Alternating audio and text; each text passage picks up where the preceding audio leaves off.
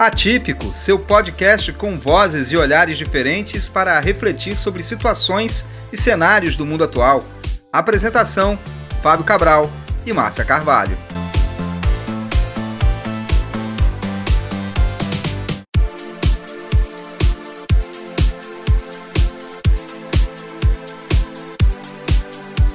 Olá, seja bem-vindo ao Atípico, seu podcast para tratar de aspectos da nossa vida impactados diretamente pela pandemia do novo coronavírus. A cada semana temos um encontro para falar sobre o que está acontecendo no Brasil e no mundo, além de refletir sobre as perspectivas que nos aguardam no futuro. Hoje vamos conversar sobre o luto, entender como cada um de nós, diante dessa pandemia que já levou centenas e milhares de vidas no mundo inteiro, tem se relacionado com a morte. Não foi fácil, é um baque muito grande para toda a nossa família. Em pouco espaço de tempo, perder três pessoas. Vamos ouvir histórias de quem perdeu pessoas queridas e não teve sequer a oportunidade de dar um adeus por conta do risco de contaminação. Um abraço, né? Um um aconchego das pessoas seria muito importante nessa hora. E o que significa a falta desses rituais simbólicos de despedida? A psicoterapeuta Evelyn Lindhoff vai explicar para a gente. Tudo isso faz com que as pessoas não consigam ou não sintam que se despediram de forma adequada. E isso, obviamente, traz ainda mais dor do que a própria situação de perda que já ocorreu. Também vamos conversar com quem conseguiu se recuperar e vencer a Covid-19. A sensação de retornar para casa é indescritível.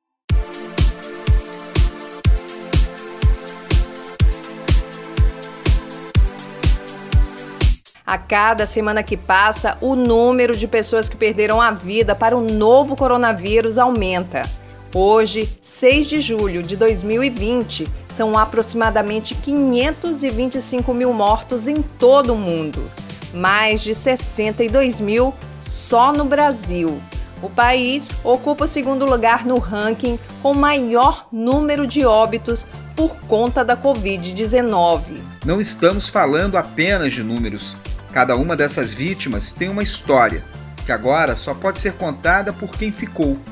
Pessoas próximas que tiveram muitas vezes que acompanhar o sofrimento de alguém querido à distância e viveram o luto dentro da pandemia. Apesar de ser a única certeza que temos na vida, percebemos nesse período de luto coletivo o quanto ainda é difícil lidarmos com a morte. Para falar sobre esse e outros assuntos do programa de hoje, o Atípico convidou a psicoterapeuta Evelyn Lindhoff.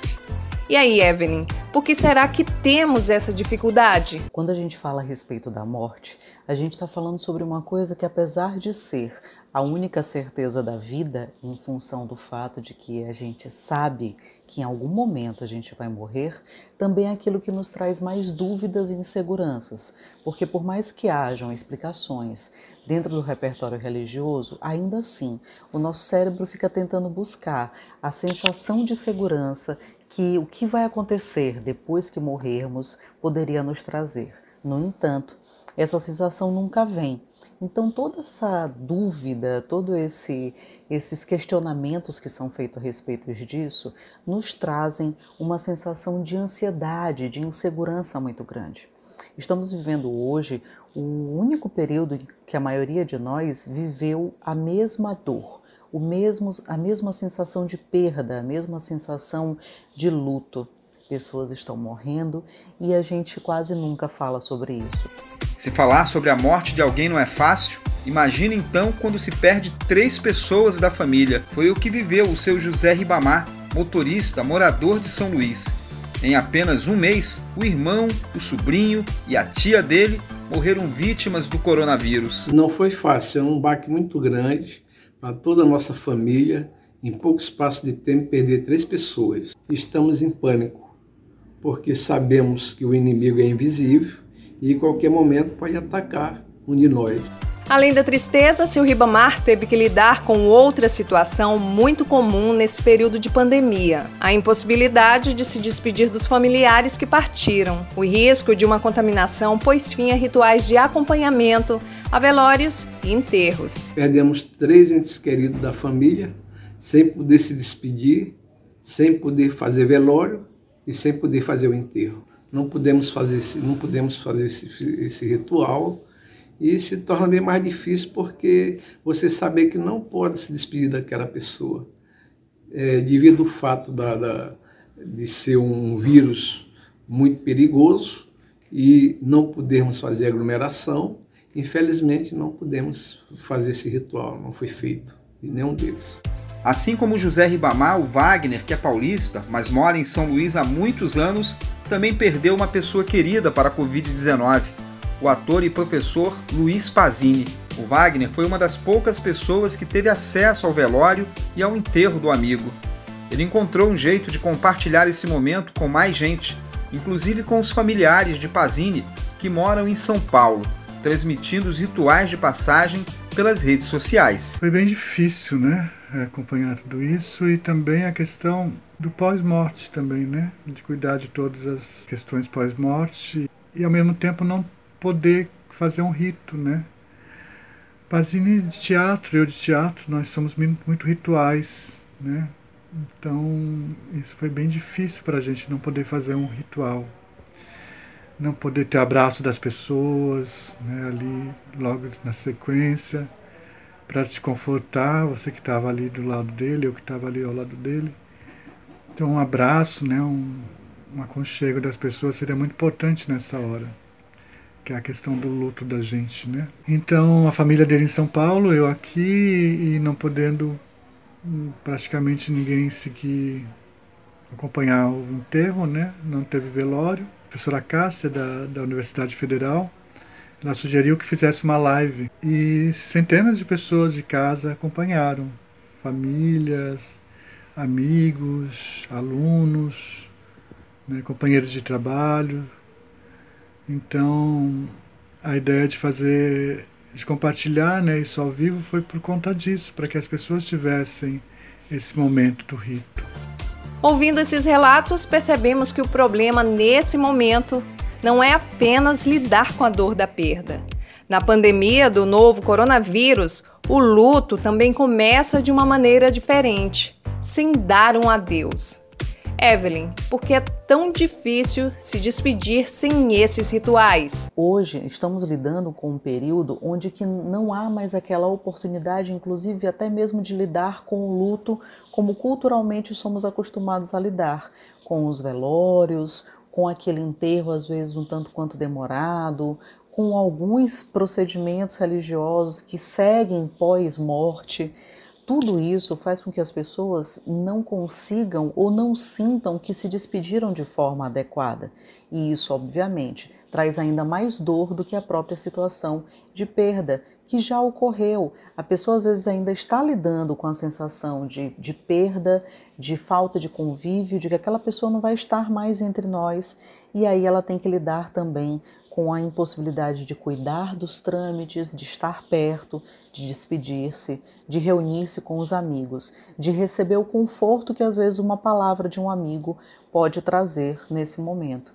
E aí fica, obviamente, uma forma diferenciada, ainda mais diferenciada de lidar com a morte do que já é, né, levando em consideração a perda em si. O seu Ribamar, que é perito e também mora em São Luís, conseguiu ir ao enterro do irmão, que, recuperado da Covid, acabou morrendo por conta da ingestão de medicamentos que tomou para combater a doença. Nesse caso, a ausência de uma despedida deu sem vida. Festejamos a cura do meu irmão.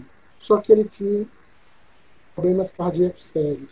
Na gravidade de um tratamento, como todo tratamento medicamentoso tem efeitos colaterais, ele veio a ter efeitos colaterais que me vitimaram. Porque no dia que ele faleceu, e aí isso tem a ver também com valorizar a presença, ele tinha me ligado no dia anterior, e como eu estou trabalhando muito, às vezes até à noite, em teletrabalho, ele me ligou e eu não pude atender. E eu disse para minha filha, diz para ele que eu vou tomar café com ele amanhã de manhã. E eu deixei para amanhã. E o amanhã nunca aconteceu. Porque no dia que eu cheguei, no sábado 23 de maio, que eu cheguei para visitá-lo, ele já tinha saído Infelizmente, a gente está contando com a sorte no que diz respeito à evolução.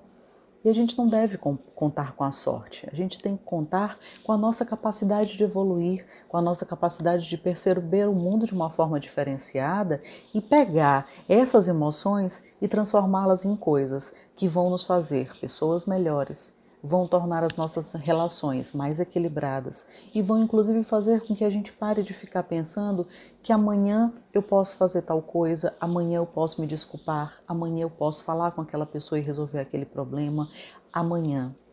Resolvam hoje, falem hoje. Se estão com saudade, liguem hoje. Se querem ver alguém, hoje, né, nesse período pandêmico, né, não é apropriado que a gente se encontre, mas faça uma ligação, faça um vídeo, peça para a pessoa fazer para você, vá até lá, mas fique à distância, olhe as pessoas que você ama, entre em contato. Entre tantas histórias de perdas e luto por alguém, decidimos também contar uma de alegria por quem fica. E são muitas as notícias de pacientes recuperados da Covid-19. Corredores de aplausos organizados em hospitais comemoram cada vitória pela vida. Foi essa a sensação que a Valbiana viveu depois de passar seis dias internada em um hospital em São Luís por conta de complicações pulmonares. Quando descobri que estava com Covid, tive uma sensação enorme de impotência diante de um diagnóstico tão novo e cheio de controvérsias. Sabia que estava diante de uma verdadeira batalha e que precisava correr contra o tempo. Após o diagnóstico, recebi a orientação médica de que precisava ser internada por conta de complicações pulmonares. A notícia caiu como uma bomba. Eu só conseguia pensar na minha família. Foram seis dias de internação, seis longos dias que me possibilitaram muitas reflexões, um período de grande autoanálise. Então eu compreendi que eu precisava retornar retornar para a vida, retornar para minha família. A sensação de retornar para casa é indescritível. Uma enorme sensação de libertação, de libertação de uma sentença de morte. Foi um momento de, de saber que eu precisava me reestruturar, me reeducar, modificar minha vida, meus hábitos e principalmente a minha espiritualidade. Saber que lá fora tinha uma família linda me esperando como é importante demonstrar os exemplos de recuperação dessa guerra que já levou a óbito tanta gente. Evelyn, para terminar o episódio de hoje, que mensagem você deixa para os ouvintes? Agora é o momento de pegarmos essa nova fase da vida e trazer para a gente como aprendizado. Não adianta de nada a gente passar por um período de sofrimento tão intenso, de percepção tão intensa de vulnerabilidade e não fazer nada com ela continuarmos os mesmos vai fazer com que mais situações como essa, de perda, de um comportamento coletivo de que, onde as pessoas não estão necessariamente preocupadas com o outro, há uma, um pouco de, do, do comportamento é, meio padronizado a respeito do, do, egoísmo, do olhar só para si mesmo, do ah, se eu já peguei, eu não posso mais pegar, então por isso eu posso sair, eu posso fazer isso, eu posso fazer aquilo. Se eu quero ver tal pessoa, eu não penso se eu de repente não estou levando para casa dela algo que possa fazer mal para ela.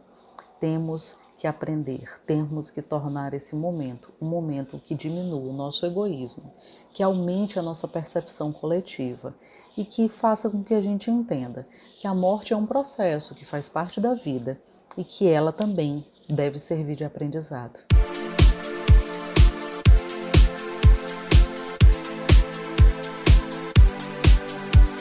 O quarto episódio do podcast atípico com vozes e olhares diferentes para refletir sobre situações e cenários do mundo atual fica por aqui.